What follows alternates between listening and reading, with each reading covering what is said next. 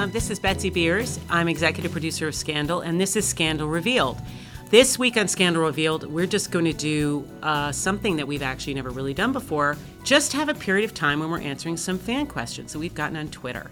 A lot of you guys write really smart, interesting questions on Twitter, and we can't answer them all usually because, as we all know, I'm new to Twitter and I barely know how to tweet. You're doing really well, Betsy Beers. And you know what? That's Katie Lowes. Hi, who's everybody. here with us, who's going to answer some questions with me, who also knows how to tweet a lot better than I do. Ooh, it took. I had to have a whole day tutorial. Did you that. really? I did.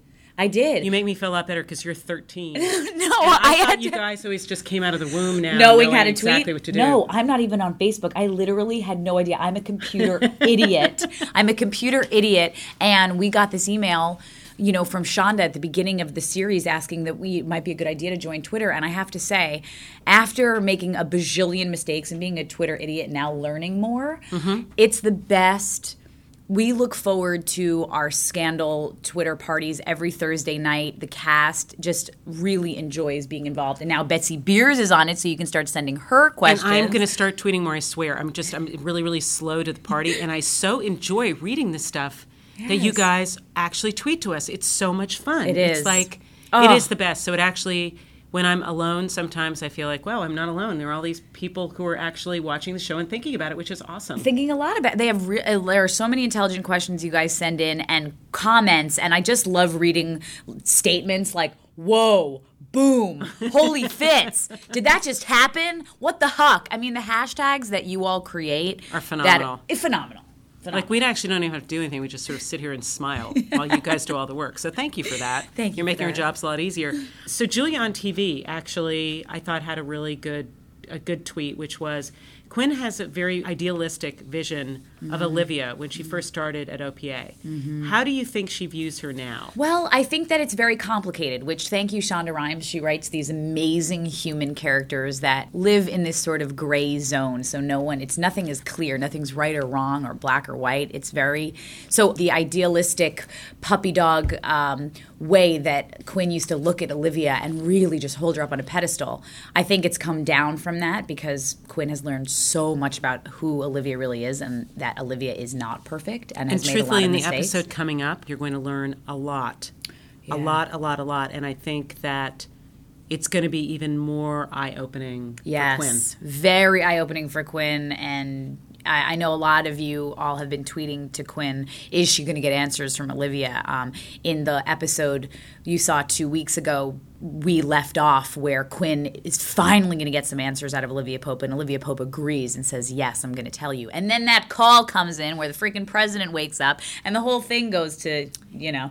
So, so, but I can say that, yes, these. Um, next episode's coming up next week new episode uh, january 31st and the one after that quinn does get some answers i can't say that they are necessarily from olivia pope herself uh, but she Well does put. get some answers Well put, Katie Lowes. Um, but she does get some answers. And interestingly enough, you guys are going to get a lot of answers about a lot of things. You're going to have some more questions, but you're going to get a lot of answers about a lot of things. I think another thing, actually, that I found really interesting was Clumsy HIBZ wanted to know how much has this show affected your view on life and politics? Have you become more cynical? I, I honestly can't believe Katie Lowes ever would become cynical because this girl is like the best breath of fresh air, Thank and you, she's always got a great attitude. And even days when I'm a grumpy grumpster who grumps, and I'm just sitting around like, but you're so funny even when I'm a grumpy grumpster, Katie Lowes comes in. I look at Katie Lowes, and I love puppies and sunshine and flowers because you're such a burst of sunshine. I try. I'm a, I'm I'm very happy. What's not to be happy about? I mean, I have an amazing job with a great group of people, but I have to say, in answer to clumsy HIBZ's question. I, I wouldn't say that I've become more cynical of politics, but I definitely look at politics in a different way. Meaning, when stories come out, I'm always thinking about did Judy Smith, who is the character that Olivia Pope is based on, she's a real crisis manager. I really, I'm always like, was Judy Smith involved in this? Like, what's really going on? What have they, you know, are they painting a picture that they want us to see, or is this really the truth? I mean, and it, the cast will text each other. Like, Columbus will totally send an email being like, do you think that's real or do you think Judy Smith was involved or do you think some fixer? So I definitely do look at things more from the underbelly's side since working on this show. Well, and what I can say from our end is nothing is ever actually based on anything that happened to Judy Smith. Uh, Judy right. Smith That's um, right. actually exists as an inspiration for the show, but the way that we really use Judy Smith, the, the writers will come up with an idea or a scenario, and then Shonda or our wonderful researcher Jess Brownell will call Judy and say, "How would how would you handle this situation if it did occur, as opposed to it being a real life situation?"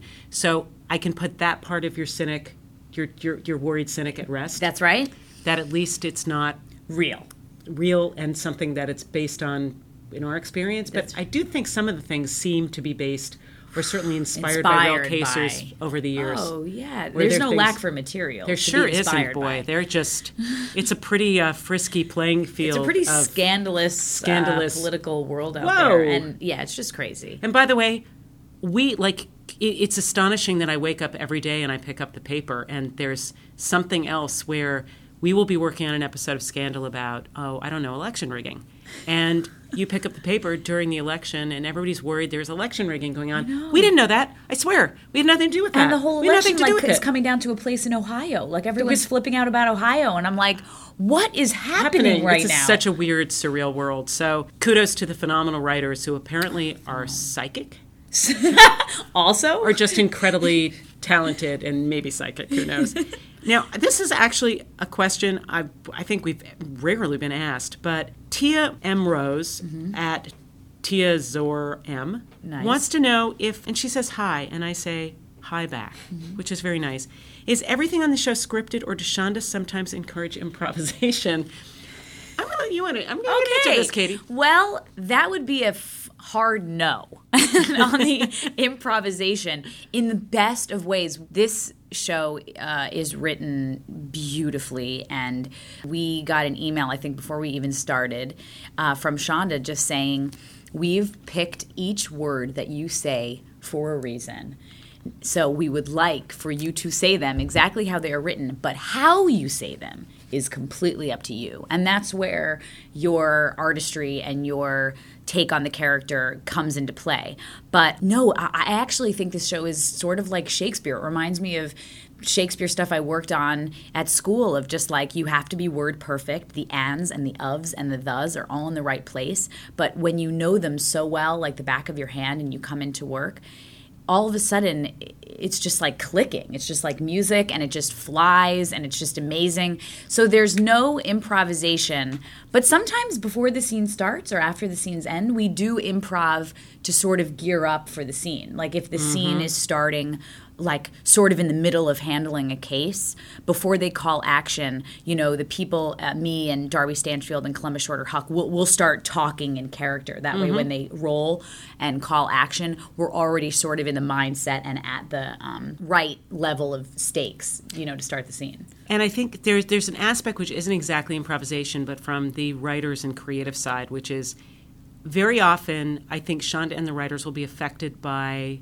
relationships, what they see you guys do, and oh, paths develop and change based on the incredible energy and work that you bring to the dialogue. So there's an interesting thing that happens is the show remains a flexible and Yes. fluid and changing entity because you guys end up participating in that transformation yourselves.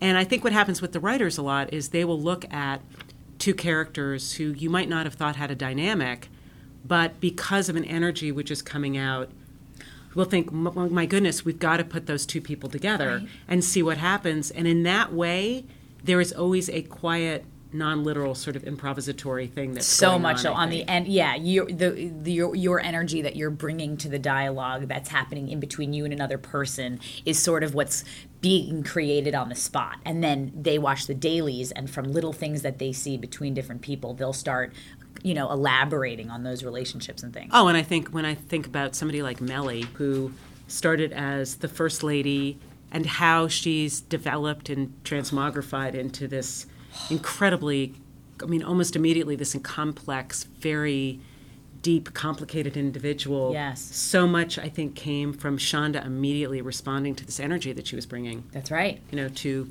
to the to the screen. That's right. I think there's also a great question from John Flores at Omicron seven two nine one. I know you can't give away too much, but what can we expect to see Quinn in the upcoming episodes?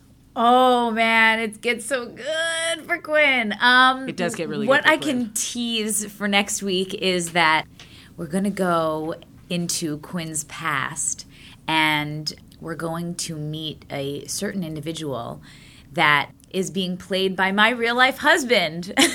Props to the real life husband, huh? Yes. And so I can tease that. It gets really juicy. And so I can also say that Quinn and everybody, as Betsy had already said, gets a lot of answers to this whole huge conspiracy that we've been working on for weeks about the election rigging and Cytron, and all of it's going to come together and blow up in your face, and you are going to love it. And I'm just gonna say I love this episode because the wheels really come off the bus. Oh, yeah. Um, and you're going to see one person in particular behave absolutely atypically to anything you've ever really seen. yes. One character in particular is going to surprise you Tenfold. tenfold. Yes. That's a good tease, Right? Betsy Beers. I think. I think so, Katie Lowes. I think so. And there's some surprises in store for that Quinn. Yes, there are. And that Lindsay. Yeah, that Lindsay, Lindsay Dwyer, Dwyer. aka Quinn Perkins. This has been really fun to do. I hope we get to do this again. Yes, I Because actually that. sitting with you in the office, and by the way, it started, it was raining, but it's not raining, which means I can take off my um, yellow oil skin and my waiter boots and my hat now because it is it is not Now, raining anymore. yes. Which is good. We thank you guys so much for Yes. all of your questions. A shout out to all of you for continuing to tweet, to watch the show, to continue to watch the show. Thank you guys so much. Thank you so much. And please tune in. We're on next week. We will have a brand new episode, January 31st, 10 o'clock, ABC, Scandal. Check out Grey's Anatomy, little show at 9 o'clock, mm-hmm. ABC. And next week, we have a terrific podcast for you. We're going to be back with Katie Lowes, who I'm not going to let leave because basically. I will live here if you want It's pretty to. awesome. We'll let her go do the show, but then she can come back Yeah, and live here because that would work out really well. Yeah. And also our incredible costume designer, Lyn Paolo, who is an absolute genius. And a lot of you guys are really interested in the clothes and the style and what things mean and why people are wearing clothes. Well, I guess there's a reason why people are wearing clothes because I don't think it'd be on could ABC. just- if it was we a weren't wearing clothes, show? it would probably be some weird, Just like, a nudie show? Cinemax After Dark thing. Yeah, exactly. But that's not our show. Our show is beautiful because people are in clothing, and the clothing's awesome. And Lyn's going to talk about it, and we're going to get to talk to her about it, and maybe some of your questions are going to get answered again. Thank you so much. This is Betsy Beers. This is Scandal Revealed. I'm going to be talking to you next week. Bye. Bye.